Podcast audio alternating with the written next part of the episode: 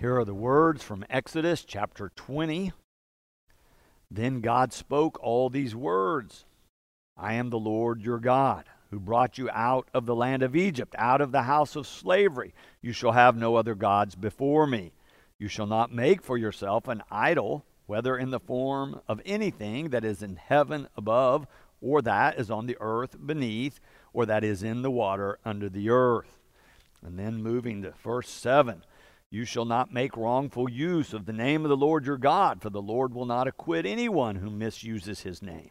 Remember the Sabbath day and keep it holy. Six days you shall labor and do all your work. But the seventh day is a Sabbath to the Lord your God. You shall not do any work. And then jumping to verse 12 Honor your father and your mother, so that your days may be long in the land that the Lord your God is giving you. You shall not murder. You shall not commit adultery. You shall not steal. You shall not bear false witness against your neighbor. You shall not covet your neighbor's house. You shall not covet your neighbor's wife, or male or female slave, or ox, or donkey, or anything that belongs to your neighbor. When all the people witnessed the thunder and lightning, the sound of the trumpet, and the mountain smoking, they were afraid and trembled, and stood at a distance, and said to Moses, you speak to us, and we will listen. But do not let God speak to us, or we will die. Moses said to the people, Do not be afraid, for God has come only to test you and to put the fear of him upon you, so that you do not sin. This is the word of God for the people of God. Thanks, Thanks be, to, be God. to God. These people are on a journey with God. They are still learning who this God is and what this God expects and what it means to be in covenant relationship with God and the implications for that in terms of how they live together or form the community of God's people, being faithful in their response. Moses is the leader here, and yet they struggle to follow Moses and to continue to listen to him. He struggles with how they respond. Clearly, they're struggling with some of the things God is calling them to do. But we can see through their struggle that all of us have similar struggles in our life where we want to follow God. People want to know God and follow God, but we are notoriously bad at keeping our commitments. We commit and then we get distracted. We start and then we fall back. We strive for a while and then we waver. We say this is our number one priority, and then we find later that we're focused on so many other things besides being a follower of God and doing what God has told us makes for abundant life. It's a struggle I think all of us deal with but maybe particularly those of us who are well established in life, that have our routines, have been doing the way we're doing life the same way for a long time. Sometimes when we hear what God is saying or hear a call from God, it can be disturbing. It can stir up the things we're used to. It can cause us to question whether or not we are walking in the way that leads to life and whether or not we need to do something else. It can be so difficult to discern what God wants us to do when habits are ingrained and the way we have always done things is like this. And yet we begin to hear what could be a call from God to walk in a new way, to understand what God is calling for us to do in a new way. Well, certainly our story today have we've been following these people who have been trying to follow Moses and become followers of God, continue to struggle until God is ready to give them these new rules? God gives the people some new rules. We know them as the Ten Commandments. Often they're called the Ten Words. So many of us think of them as just 10 rules who are going to re- restrict us and make life harder. But I tell you, that's not what this is about. These rules are given to be a help to the people when they're not sure what to do or how best to have relationships with each other with God. They're given to be a blessing to people. It made me think of the Reverend Dr. John Wesley, who's the founder of the Methodist movement, and how people began to come to him, respond to his preaching and teaching. He's giving them spiritual counsel, and before long, the numbers grow in such a way, and there's so many people that he cannot meet with all of them. He begins to think he needs to write down some of his guidance. So he and his brother Charles, who was a brilliant musician, and helped lead the early Methodist movement got together and wrote a document in 1743. They called it the Nature, Design, and General Rules for the United Societies. These rules were written, Wesley says, to help people live out their salvation or work out their salvation. That is, how to live together as people of faith. He writes this that wherever salvation is really fixed in the soul, it will be shown by its fruits. It is therefore expected of all who continue in these Methodist societies that they should continue to evidence their desire for salvation first by doing no harm, by avoiding evil of every kind, especially that which is most generally practiced. And then they give specific examples about swearing and drinking and fighting and unfair business practices and slaveholding. Then they say, secondly, by doing good, by being in every kind merciful as they have power, as they have opportunity, doing good of every possible sort, and as far as possible to all people. They, they go on to remind anyone who will listen and wants to continue in one of these Methodist small groups that they should continually evidence their desire to live out their salvation, thirdly, by attending upon all the ordinances of God.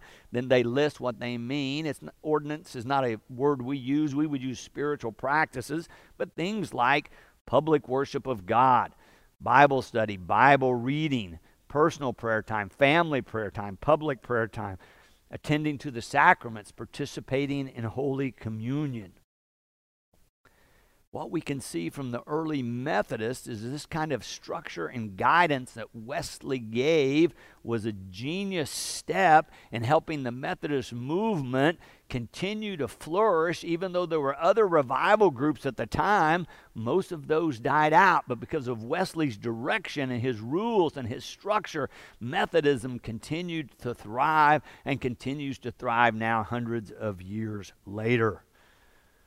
Rules can help us in our journey to salvation, to live out our salvation. There's so much more to the Christian life than just coming to know Christ and professing that we want to be a follower. More afterwards of God working in us to shape and form us. And yet, it is just the human condition that we struggle to be faithful in all the steps we take. So, to have some commandments, to have some rules, gives us direction, gives us some structure, and helps us live out our faith. Now, in these stories we're reading from Exodus, God is utilizing Moses to reveal these commandments or these words by which people can organize, organize their lives and their community together what Moses is trying to share with the people that he receives from God is that these rules are given so that they might flourish as a people, that they might thrive, that they might know life like they have never known it before.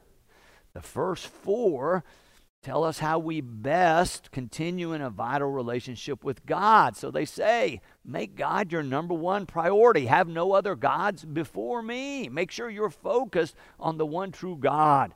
And then don't have idols. That is, don't try to contain this God. This is not a God you control. God has initiated and created all this, and we are ones who are responding but don't use this relationship with God against someone else. Don't use God's name or God's power or the power you've received to hurt another.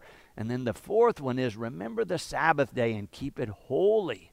That is, set aside a day to help you have time to remember the one true God and to keep that God as the priority. It's important to have a day of rest, a day of refreshment, and a day to remember who God is and who you are and what that relationship is all about and how that's ever so important if you're going to experience all that God has in mind for you in terms of the goodness that you can have in this life. Well, that's the first four. The next six start with family, honor your father and mother, but then they radiate out from there to include your neighbors as well. So, if you're going to be a good neighbor, don't steal. Don't lie about your neighbor. Don't have illicit relationships with your neighbors. Don't scheme to try to get what your neighbor has so you can have it. It's all about how do we live together. If we understand who God is and have a relationship with God and know that this God loves us and leads and guides us, how do we follow? Those second six of the ten help us see that. In other words, respect and honor God is what these commandments are telling us, as well as respect and honor your neighbor. More commonly today, or modern parlance, we would just simply say, I've put this in your outline love God, love your neighbor.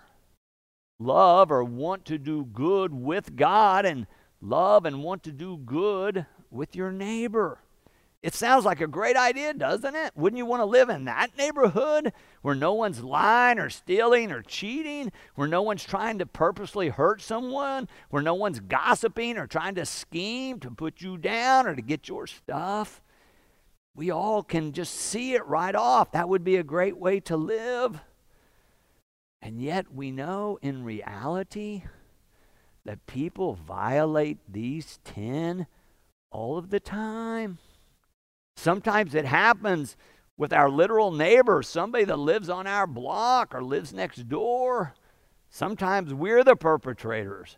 But it also happens across our country to the most public people and the most powerful people among us. They violate these Ten Commandments.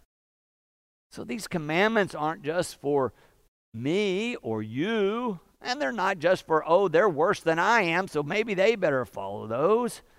No, they're really for all people. We would all do well. No matter where we have been in our lives up to now, we would all prosper if we would follow these 10. It's easy to look at our neighbor and accuse them, but Jesus reminds us better to take the log out of our own eye when we're talking about judgment and maybe after we have dealt with our own stuff, we can look for the speck in our neighbor's eye. Nevertheless, these 10 words, as ancient as they are, these 10 commandments, these rules, I think are so very relevant to our own time and our own place in terms of how we live. But I want us to remember they're given as a blessing. These are words or commandments or rules to help us. They're not to limit our fun or our joy in life. No, I tell you, these are the words of life. These are words for fullness of joy and goodness. This is the way to live. This is the way to life and life abundant and life eternal.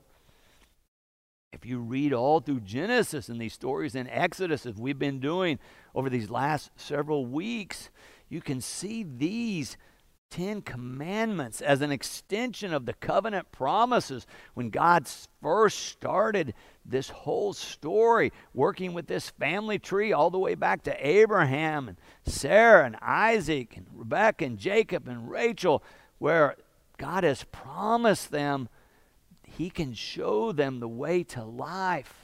He can show them the way to live where they'll experience vitality and prosperity. He will give them a land. He will give them love. He will give them descendants. If they will be faithful in their response, if they'll stay connected in the relationship, God says, I can give all this to you. What I want us to think about is how God is the giver. You can hear it in verse 12, I think, in this passage we read today most clearly. After the commandments about honoring God and respecting God, it turns to our interpersonal relationships. In verse 12, honor your father and your mother, so that your days may be long in the land that the Lord your God is giving you. These commandments are a gift to us from God. You've probably heard it said you can't outgive God. And that's right. God is the original and the best giver of all. God is the creator of all, all that you have and all that you have experienced. God gives us life, but so much more than that. God gives us faith and direction. God continuously loves us and blesses us. God gives us fullness of life. As Christians, we say, through the revelation of Jesus Christ, God has given us fullness of life and fullness of joy. After we come to know Christ, the promise of the gospel is that we will have this sense of peace, this sense of wholeness as a gift of God that comes to us through our relationship with Christ. Our affirmation of faith is that God gives us everything we need for life abundant and life eternal. Life eternal. God gives us these commandments as commandments for life so that we might live life to the fullest, that we might organize our personal lives and our lives together so that all might prosper. We prioritize God. We start there. We recognize who God is, and then we honor and respect God by the way we live our lives and by setting aside this day to worship, to be together, usually to be together this way in a dispersed time, but know that we're still spiritually connected to each other.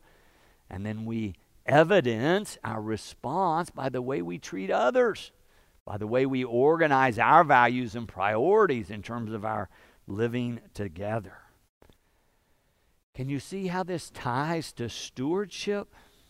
If we are the recipients of God's blessings, some of which are tangible, come to us in tangible form, and we are part of God's people, then we are the ones called in our day and time to model the utilization of resources for good, to serve God and God's purposes in the world. That is to do good, to serve others, to share God's love as we've come to know it in Jesus Christ. The question is will we follow God's guidance? Will we trust that God is giving us the way to life, even when it comes to money and finances. We say we believe God in terms of prayer or worship and other things, but giving, that's a characteristic of God as well that we have opportunity to grow into, just as we strive to grow into the image and likeness of Christ by opening ourselves to the power of God's Holy Spirit. It is one of the ways we stay connected to God by becoming a giver like God. Jesus uses this beautiful, powerful, everyday common image that we've all seen of a vine growing and branches and leaves growing off the vine. And we have all seen how that can just overtake a fence row or a tree when a vine and a branch are really connected and growing well. But we've also seen what happens when you cut the branch off from the vine, how it withers and dies so very quickly.